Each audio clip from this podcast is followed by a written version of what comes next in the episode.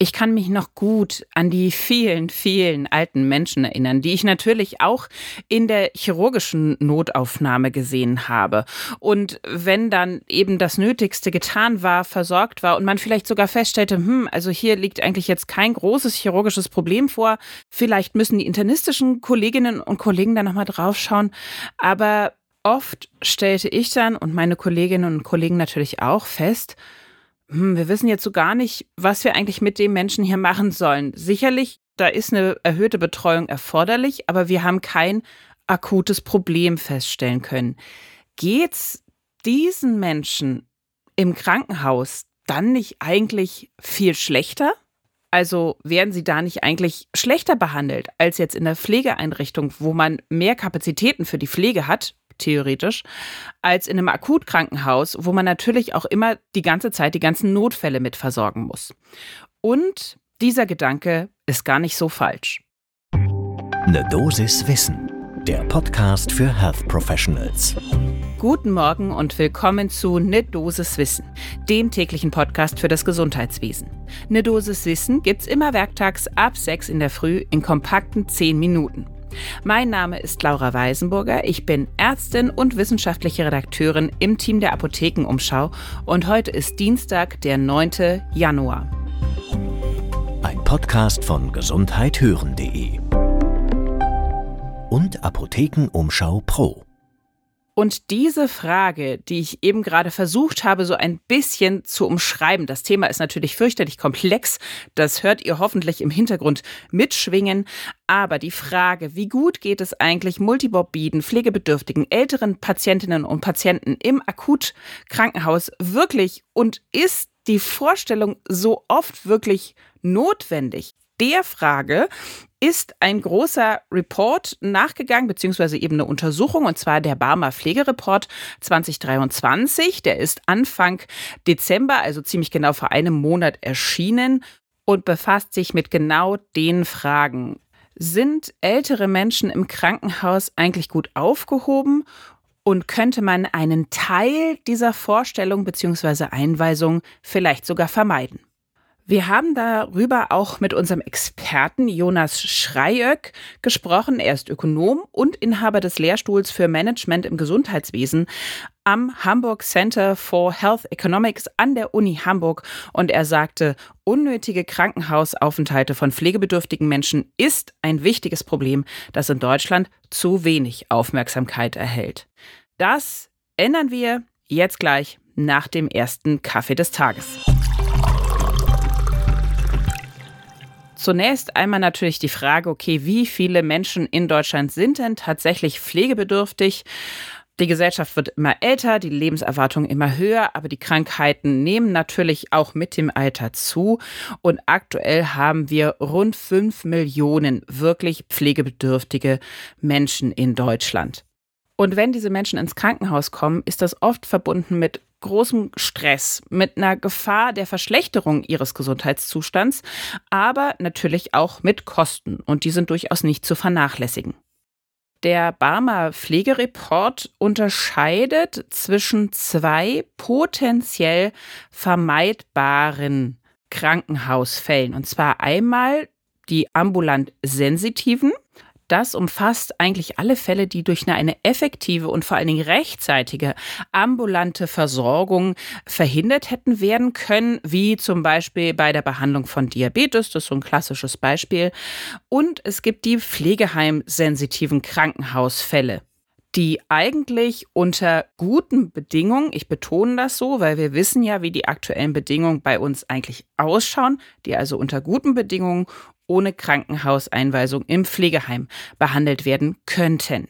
Und insgesamt kommt der Report zu dem Schluss, gut ein Drittel beziehungsweise fast mehr als ein Drittel aller Einweisungen von Pflegebewohnerinnen und Bewohnern ins Krankenhaus sind potenziell zumindest vermeidbar. Wie hat das Team das rausgefunden? Die haben sich also die Daten von mehr als acht Millionen Versicherten bei der Barmer angeschaut, haben das so ein bisschen strukturiert, haben auch die Ergebnisse nach Alter, Geschlecht und Bundesland auf die Bevölkerung Deutschlands jeweils so ein bisschen hochgerechnet, damit es repräsentative Ergebnisse gibt. Und dabei kam eben raus, Zwischen 2017 und 2022 wurden jeden Monat, und das ist wirklich bezogen auf Monat, durchschnittlich fast 300.000 pflegebedürftige Menschen oder diejenigen, die ganz kurz vor der Pflege standen, im Krankenhaus behandelt. Also sehr, sehr viele, denn wir sprechen ja über Monate. Und diejenigen, die eben schon pflegebedürftig ins Krankenhaus kamen, hatten im Schnitt einen deutlich längeren Aufenthalt als nicht pflegebedürftige Menschen, nämlich 2,7 Tage. Und diejenigen, die im Anschluss an den Aufenthalt, das kann sich ja auch entwickeln, eine Pflegebedürftigkeit hatten, die hatten einen noch längeren Aufenthalt in der Klinik, nämlich über drei Tage. Insgesamt, hatte ich schon gesagt, wären sehr viele dieser Fälle, die untersucht wurden, vermeidbar gewesen. Also die Vorstellung im Krankenhaus überhaupt und der Krankenhausaufenthalt per se auch, nämlich 1,3 Millionen, wenn und wenn das kleine Wörtchen wenn nicht wäre, ihr wisst schon, wenn die Versorgung von Hausarzt bzw. Hausärztin oder im Pflegeheim gegeben gewesen wäre. So, und was kann man da jetzt aber machen? Denn natürlich wir wollen ja die Menschen gar nicht im Krankenhaus haben. Wir wollen sie ja außerhalb des Krankenhauses behandeln, weil es geht ihnen ja einfach besser. Das wissen wir aus schon ganz vielen Studien, dass multimorbide, multimalade Patienten da nicht gerade gesünder werden. Da hat das Autorenteam einige Vorschläge gemacht. Zum Beispiel müsste man viel individueller auf den Versorgungsbedarf der Betroffenen schauen. Der müsste viel stärker berücksichtigt werden. Es wird natürlich auch über den Ausbau der Kurzzeitpflege in dem Report gesprochen.